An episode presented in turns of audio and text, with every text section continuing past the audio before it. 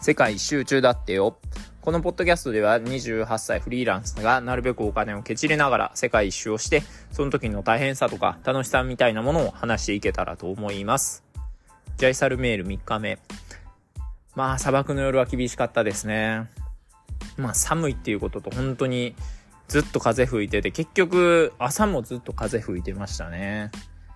なんで朝はこうちょっと布団とかでみんなで防壁みたいなものを作りながらその中、そのところ、そこでご飯を食べてましたね。で、朝の砂漠を散歩したんですけど、まあ気持ちよかったですね。ただね、えー、サンセット、えー、サンライズか。えー、まあ、日の出をね、見ようとしたんですけど、残念ながらね、えー、普通にちゃんと寝てて、日の出は見れなかったですね。まあちょっと日が出て数時間経ったぐらい、数、数時間か。まあ数時間経ったぐらいだったんですけど、まあそれでもこう地平線の、なんかこう砂越しに見る地平線の太陽は綺麗でしたね。で、朝ごはん食べて、また、えー、食器を砂で洗って帰ろうっていう時に、えー、インド人から言われたのが、お前は本当に寝てばっかだな、みたいなこと言われたんですよ。で、あれ？なんで？なんでこんなこと言われんねやと思ったら、そうだと思って、なんかそのインド人がね、写真を撮るのがすごい好きで、しかもうまいんですよね。なんかこうアプリとかいろいろ使ったり、で、GoPro 使ってこうね、えー、日の出、えー、じゃあ日の入りをずっとこう撮影したりとかもしてタイムラプスとかもやってたんですよ。で、まあそのインド人と話してて、で、夜になったらその天の川が出てくるからそれを撮るんだみたいなこと言ってて、あー、まあね、夜の本当に星空すごい綺麗だったんで、まあ僕も見たいなと思って、まあちょっとその寝るから起こしてくれみたいなこと言ったんですよ。で、実際に天の川が出てきた時にね、えー、その人が起こしてくれたんですけど、もうその時ね、もう本当に寒くて布団から出たくないし、で、しかももう風もね、相変わらず吹いていたんで、もう砂がバシャバシャバシャバシャ顔に当たるのも嫌だなと思って、で、起こしてもらった時に、こう、パッと顔を上げて、あ、綺麗って言ってまた僕寝たらしいんですよね。まあ、ちょっと覚えてるんですけど、まあ確かにそんなことあったなぐらいで。で、まあ、それを思い出したんで、まあ、インド人に、あ、ごめんごめん、みたいな。でも俺もちゃんと見たよ、綺麗やったよ、みたいな。っていう、なんか言い訳がましいことをしてましたね。で、また帰り、ラクダに乗って、えー、戻るんですけど、まあ、本当に、ケツが痛かったですね。やっぱラクダの一歩一歩はでかいし、結構ね、え、揺れるんで、まあその揺れがね、なんかこう落ちるとか怖いもんでは全くないんですけど、あんまりお尻に肉がついていない人には、えー、なかなかダメージの大きいラクダライドだったなっていうふうには思いますね。で、なんかある地点まで行ったら、こうね、もう爆音鳴らしながらジープが走ってくるんですよ。あれなんやと思ったら、普通に迎えでしたね。なんかもうすごい勢いで走ってきてもうね、えー、音楽も爆音で流してるんで、なんか本当に一瞬なんかすごいパリピがなんかこうツアーに来たんじゃないかなと思ったら、ただの迎えでしたね。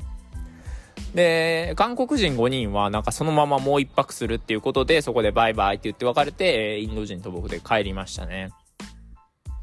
で、まあ宿のところまで連れてきてもらって、で、それでもう僕はそこから3時間ぐらい寝ましたかね。まあ、昨日ね、ずっと寝てたとは言ったんですけど、なんかもう寒いからもう頭は半分起きてる状態なんですよね。もう、こう寝返り打った時に布団がずれないかとかそういうのをいちいち気にしてたんで、まあ、あまりにも寒くて。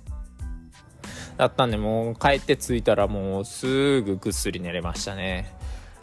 もうなんかこう、本当になんだろうな、生活感、生活水準を落とせないとかっていう理由ってよくわかりますよね。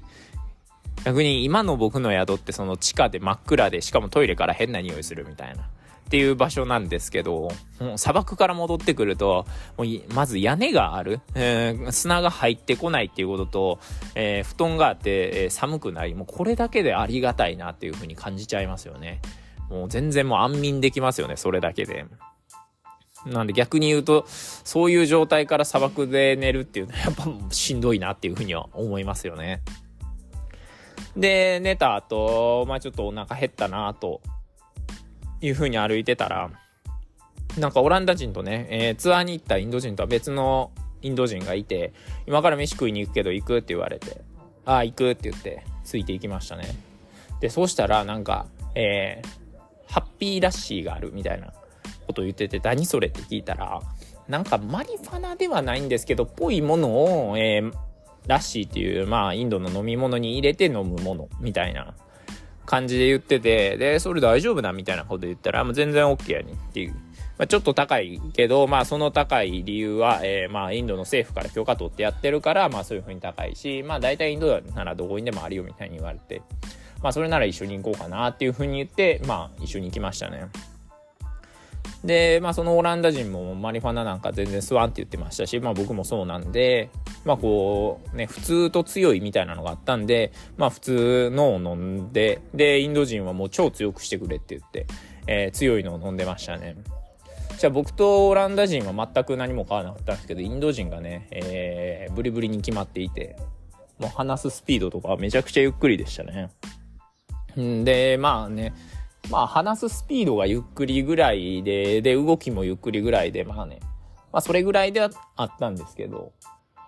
おまあ決まってるなと思いながら見てましたね。で、その後、インド人がなんかめちゃくちゃ安くて美味しいご飯屋さん知ってるっていうんで、えー、細い道をずっと歩いてて行ってたら、まあ、なんだろうな。本当に細い道なんですよ。えー、人が3人ぐらい横に並んだら、もう、なんか道がまあ4人ぐらいかな。4人ぐらい並んだらもう道いっぱいぐらいのところをもうバイクが容赦なく走ってくるんですよね。で、たまに牛もいたりして、まあ本当にようこんなところをかっ飛ばしてくるなと。まあ、これがインドあるあるですね。こういう面では東南アジアより立ちが悪いですね。で、まあそう、しかも結構細い路地を長く続いてて、まあそこでももうビュンビュン飛ばしてるのを何度かかわしながら、えー、行って、で、最終的にまあ着いたところ、まあ完全にこう、なんだろうな、地元の人用みたいなところだったんですけど、まあそういう時にね、えー、ヒンドゥー語が喋れるインド人がいるとこう、うまく説明とかもしてくれて、まあ無事ご飯も出してくれたんですけど、まあ美味しかったですね。で、しかもそれが50ルピーっていう、まあ70円ちょっとかな、のご飯だったんで、まあ結構満足してますね。まあただ美味しかったって言っても僕正直、インド料理ってなんか日本とかなんならラオスで食べたやつの方が美味しかったなと今思ってるんですよね。まああんまりね高いお店に行ってないストリートのところなんですけどなんかその今北部ではそのナンじゃなくてチャパティっていう